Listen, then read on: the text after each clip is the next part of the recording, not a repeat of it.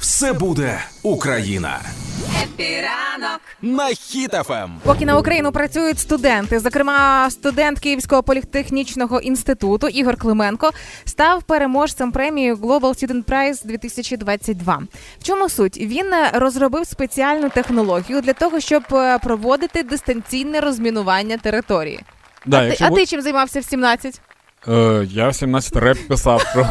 Я дистанційну вибухівку робив реперську.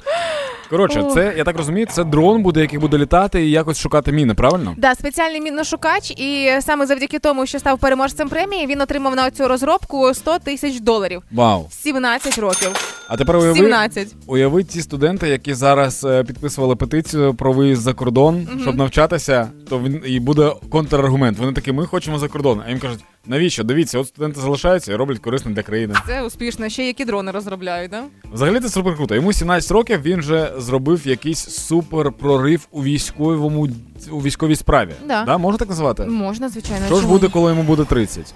Ох, я не знаю, можливо, захопить світ. Можливо, українське ім'я з'явиться десь в Пентагоні. Ну, можливо, да.